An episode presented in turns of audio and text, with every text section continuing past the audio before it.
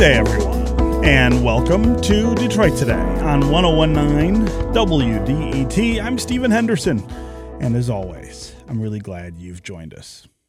As we begin a new year, there are a lot of people hopeful that the COVID vaccine is that light at the end of a nearly year long tunnel that has taken us so far away from what life was like before the pandemic. But now, as Michigan and other states are really struggling to get that vaccine distributed, there is an even bigger obstacle the emergence of several new variants of the coronavirus. So, do the existing vaccines protect sufficiently against these new mutations? Is it time to double up on masks, for instance, to stop the spread of these new variants? And the big question, I think, on everyone's mind is Will this pandemic ever be over? Will we ever get back to some sense of normalcy in our lives? When will we go back to the things that we all miss so desperately since we had to turn the world upside down to deal with this pandemic last spring? That is where we begin the conversation today. And a little later, we are also going to talk about the mental health dimension of this pandemic, the ways in which all of this change and disruption and sadness and death have affected us from a mental health perspective, and how difficult it has been to get everyone to be able to acknowledge that that's normal and okay, and that if you need help, you need to be able to raise your hand and say that that's true. But first, here to answer more questions about what is going on right now with the the coronavirus and the pandemic is someone we've come to call on quite regularly for these kinds of conversations. Dr. Paul Kilgore is associate professor and director of research at Wayne State University's College of Pharmacy and Health Sciences. He's also the principal investigator at Henry Ford Health System's testing of the Moderna vaccine trial. Dr. Kilgore, welcome back to Detroit Today. Good morning, Stephen. Great to be with you. Thank you. Yes. So people are really concerned about these variants of the coronavirus, which are emerging from other countries and now showing up here in the United States. Talk to us about what's happening with these new variants and how concerned we all need to be about them. Great. So, uh, Stephen, this is a really important topic, and I'm glad you mentioned it. The um, situation right now is really that we have evolving strains of the coronavirus. And what that means is that the virus is actually changing its genetic code. It's adapting over time. And all viruses do that. Uh, we fully expected it from the beginning. And one of the things that we're always watching for is where they evolve and what they do after they evolve. One of the things that we know is that we have a strain from the UK and I'm going to give you a number. It's B117. And the B117 strain currently is showing 293 cases in the United States. And was first reported around January 16th in Michigan. Um, so we do have it here in Michigan. And so it's something that I think people need to be aware of. One of the things that just was revealed actually from a report in the UK recently um, in the past 24 to 48 hours is that this strain, initially we thought that it was uh, better able to transmit, better able to move from one person to another, and therefore better able to infect. That's true, but one of the other things that they observed in this report is that it is associated with a higher case fatality rate. So it appears to be deadlier than the original strain. And so we all need to take note of this. And as you may have seen with Dr. Fauci, for example, there are measures that we can actually undertake even right now to, in essence, up our game against this new strain of the virus. Mm. So, and so uh, what are measures? Oh, what are some ahead. of those things? Yeah, what are some of those things that we should be doing to to make sure we don't have a, a you know a, a, terrible outbreak of this new variant? Mm-hmm. So there's really four or five things that we can do. Number one uh, wear your mask. Keep wearing the mask. And in some cases, if you have sufficient mask supply, double up on the mask. And you may have seen the pictures at the inauguration or of Dr. Fauci wearing a double mask. That's particularly true if you're using the cloth face covering because the thread count may not be as high and the barrier may not be as great if you ha- uh, compared with a surgical mask or N95. Mm. You can actually wear a combination of those masks as well, surgical mask with a cloth covering, and you may have seen him wearing that as well mm-hmm. and other people. Second thing is hand hygiene, very important. Keep washing your hands, hand sanitizer. Avoid touching your eyes with your hands. Avoid putting your fingers in your mouth and nose. And thirdly, um, the social distancing, avoiding large crowds, avoiding large gatherings as much as possible is important to reduce the possibility of being exposed to a new variant. Um, you can also make sure that if you're in an indoor space with other individuals, make sure the space is well ventilated and that you have air moving through that space. And then finally, of course, I have to mention if you have the opportunity to get scheduled to get the vaccine, definitely get the vaccine.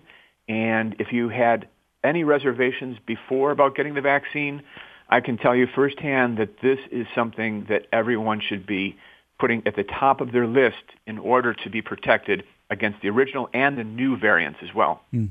So, so you said something that that I had not really heard much about before. Uh, in, in your answer there, you, you said that in addition to being more contagious, this is potentially more deadly than the other variants of the virus. I have not seen that reported anywhere. Talk about what we know about that and, and why that may be true. Yeah, so this is a new report, a new analysis actually performed by more than one group in the United Kingdom. And the report is available, it's uh, downloadable. And, you know, one of the things that this report shows is that the case fatality rate is higher in some cases. The strain has spread throughout the UK. It's now gone to many countries as well. It's here in the United States. One of the things that the virus is capable of doing and has done is actually changing its structure, changing the formation of the spike protein and the way that the spike protein looks to our immune system. So far, the research from the vaccine manufacturers and other groups shows that the current vaccines are effective in raising antibody against this 117 strain from the UK. So that's a very important take-home message. So some people may be thinking, well, maybe these new vaccines are not going to work against this evolving strain from the UK. So far, the data suggests that it will be effective against the new strain. There are some studies going on right now to look at a booster dose of the vaccine, and we're actually starting a two-dose trial of the Johnson & Johnson vaccine here um, in Detroit on Monday. So that's something also that's in the works, considering down the road that perhaps a booster dose may be needed of the vaccine. Mm. So uh, last week we saw multiple people during uh, the president's inauguration ceremony wearing these these double masks, and as you said, that's something we're starting to hear about the possibility of having to do. I, I, I would love to know how long you think we might have to do that. I think a lot of people hear things like that and they say, wow, this is getting worse. And we are getting further and further from the idea of being able to be normal. Now I don't just have to wear a mask. Now I've got a double mask in order to be the safest that I can be. Can you can you talk some about the the arc of this pandemic at this point? Where are we in that arc? And mm-hmm. are things getting are things getting worse despite the fact that we now have a vaccine? Mm-hmm. So I think there's a very distinct possibility that it could get worse before it gets better in the next several weeks. And one of the important messages I wanted to convey is that when people consider what measures they can do to actually stem the tide of this pandemic, the, the things that I mentioned, the masking, the hand hygiene, the distancing, the vaccination are all really important because what that will do is actually reduce the transmission of the virus. And one of the reasons that the virus is mutating is that it's getting rapidly shared among humans. The more it gets shared and passed from one person to another, the greater the likelihood that it will mutate. So when we get vaccinated or we wear a mask, the virus has less pressure to change and less likelihood that it will evolve into a more dangerous strain. And that's really important because what we're looking at trying to achieve by the end of this year is high coverage with the vaccine, particularly two doses of the vaccine. And what that means is that when we have high coverage of the vaccine in the population, we'll have potential for achieving herd immunity. Mm. And that's really the goal of vaccination.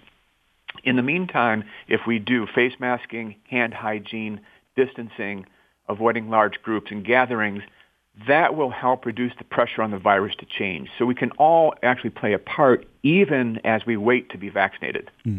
So, so uh, the uh, related question is about the rush, I guess, is maybe the best way to describe it, that's taking place now to get back to life as normal. Right here in the state of Michigan, for instance, we're about to let restaurants open back up on February 1st, open back up their dining rooms.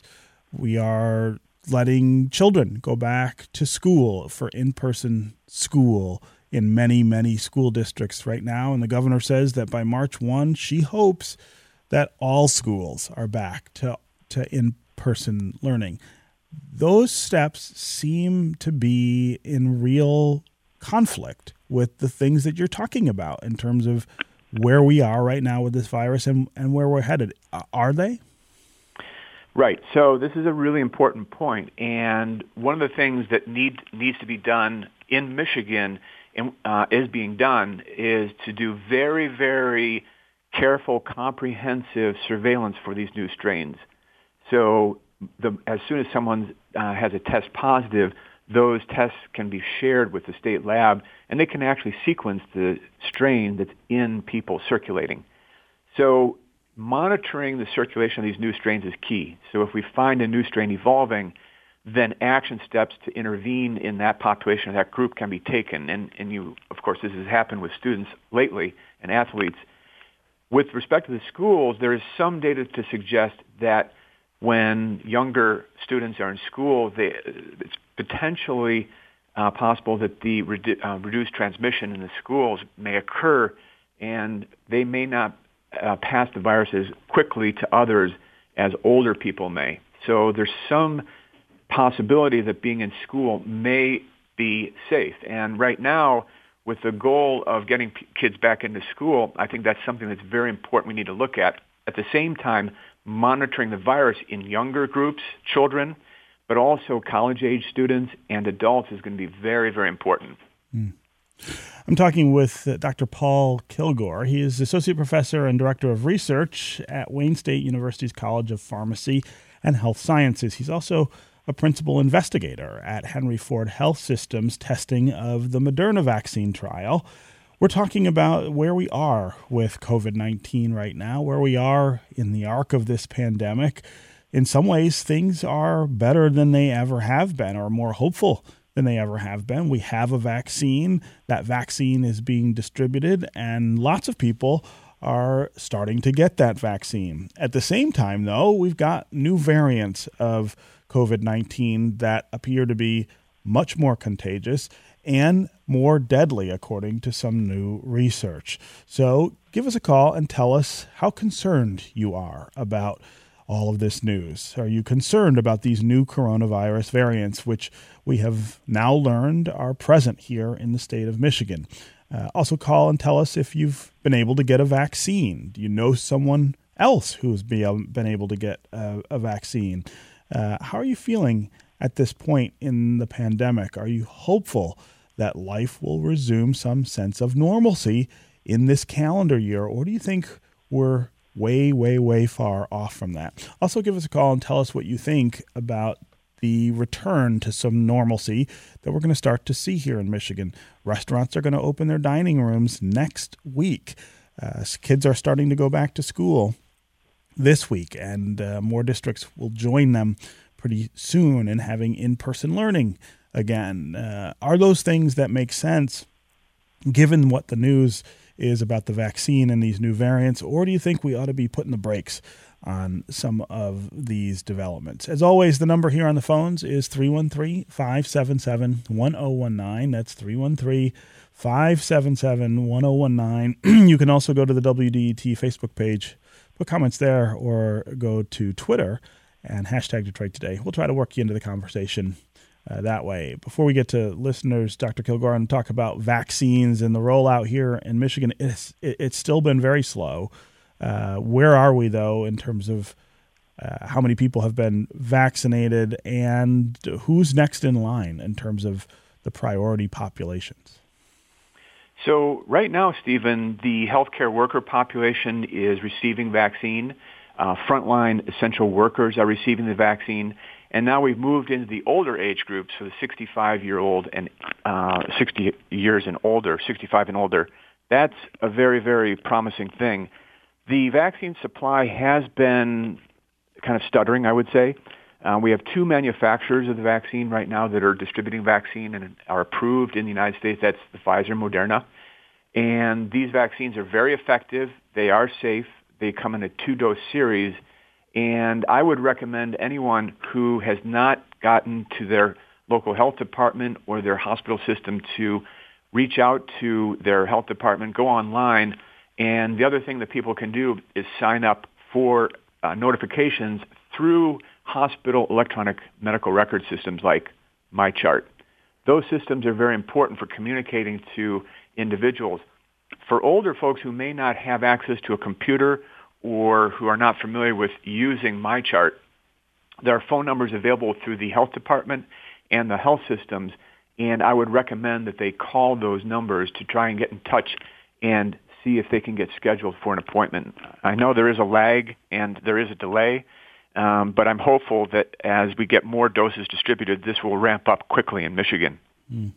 Uh, again, 313 577 1019 is the number here on the phones. Let's go to Sarah in Brighton. Sarah, welcome to the show. Good morning. I um I was just calling in because um, I'm a hospice nurse. Um, usually, I work in and around Livingston County, um, but I also help out like in Wayne County. Um, and we all got our vaccines. We've had our second dose. Um, and I had some side effects from the first one, um, nothing too significant. And um, my kids have been in school since the middle of August, and their school um, actually hasn't had any in like transmission in class at all. So everything seems to be going well, and I think they just want to ease people's minds a little bit about sending their kids back to school. Huh. And and talk to us about how they've been able to do that at school. I know that that each school and each school district has a different set of protocols and a, a different set of processes in place to make sure that that people are not getting sick. Uh, tell us what's happening in your school district that's been able to to keep uh, to keep cases, as you say, to to to to nothing. That keep the kids safe. Yeah, yeah, absolutely. So our school district has actually been really good about making sure all the kids have hand sanitizer right when they get on the bus. They all have to wear a mask. They're very strict about it. My kids said um, a couple of kids weren't wearing their mask and they actually ended up getting sent home for not following the rules. And I think because the school has been so strict about making sure that the kids are washing their hands and um, wearing masks, that that's been very beneficial. Our school hasn't had a single transmission, like I said, um, in person. I mean, a couple of people have gotten it outside of school, but they didn't bring it to the school, which is good. Um, the other thing is all of our kids have done virtual learning every Friday. So some kids are virtual full time. Other ones are in class Monday through Thursday, which gives all the students and the teachers a chance to learn the online platform so that if they did have to be quarantined, they were able to. Mm. Well, uh, Sarah, that's a that's a really great story to to share with people, and I, am glad things have gone really well uh, in your school district. Dr. Kilgore, react to what uh, Sarah's talking about here. So I think it's very promising, and you know the measures that school districts have been putting in place is really information uh, based on information that we know is effective in preventing the virus transmission, and we've gathered a lot of information over the past year, and now it's being applied. You can see in these new policies and I think the key is to make sure that there is widespread acceptance, widespread uh, uptake of these measures, and monitoring that they're being done. The other thing, of course, too, is that I know teachers are going to be very interested in getting the vaccine, and these are individuals that may also have underlying medical conditions that put them at higher risk. So making sure the teachers get vaccinated is going to be a very key activity. And to your earlier question, Stephen, so far in Michigan, we've actually administered 760,000 doses of vaccine. That's of both Pfizer and Moderna together. And we do have in the state right now about 1.4 million uh, doses. So one of the keys is to make sure that we have enough staff to vaccinate, and that's that's one of the challenges in this whole program. Hmm. Uh, again, 313 577 1019 is the number on the phones. Let's go to Glenn in the class Cass corridor really quickly. Glenn, uh, I've got just a couple minutes left in the segment. Okay, thank you. Thanks for taking my call, Stephen. Uh, I am so happy to be a citizen in Detroit. I got my shot uh, week before last on Friday, my vaccination at the TCF Center. I called on Monday as soon as they opened up the lines. I got an appointment for that Friday at 9 a.m. It was like clockwork. Everybody working together. The cars coming in, they tell you what line to get in. They give you the questionnaire. They check your name off on the list that they have. They put some marks on your windshield, and then you go into the um, parking area, mm-hmm. and they have all these columns and they put you in one of these columns of cars and there's about five cars in each column. And in between them you have all the workers and the tables and the supplies. And it just was it was just beautiful. Hmm. after we got our shot we had to move up. They mark what time we can leave. We've got to wait 15 minutes I mean, I, I'm honest to God, I'm so happy. Glenn, you know, I'm actually, I'm actually really glad that you called and shared that experience because we're hearing so many stories about people having a hard time figuring out when they're supposed to get the vaccine, where they're supposed to get the vaccine, and then getting through the process. It's really good to hear a story about it actually working. Dr. Kilgore, just in a in a minute here, uh, tell us about how, how effective we've we've been at at structuring this. It, it, it actually is working. It's not working as fast, I think, as we want it to. Yeah, you're right, Stephen. However, I, I would say the city, um, Mayor Duggan's office, the city health department with Dr. Raymond, uh, David Ye, there's a whole host of uh, folks that are working very hard. And actually, a shout out to Dr. Abdallah, who is leading the charge. He's a pharmacist at the TCF Center. Uh, Dr. Addis as well with other groups. And also the students from Wayne State University, from the nursing college, medical school, and pharmacy college are all doing a huge part in this vaccination program. It's going to be expanded, so more and more places will be stood up, and that will be going on as new supply comes through. And it's encouraging the trajectory that it's going. Um, we need to do it more. We need to do it faster, uh, but it's definitely going in the right direction. Hmm. Okay, Dr. Paul Kilgore, it is always really great to have you here with us to answer our questions about this pandemic. Thank you so much for joining. Thank us. you very much, Stephen. Great to be with you. We're going to take a quick break. And when we come back, we're going to have a conversation about mental health and why we need to be talking about it more than ever during the pandemic. Stay with us for more Detroit Today.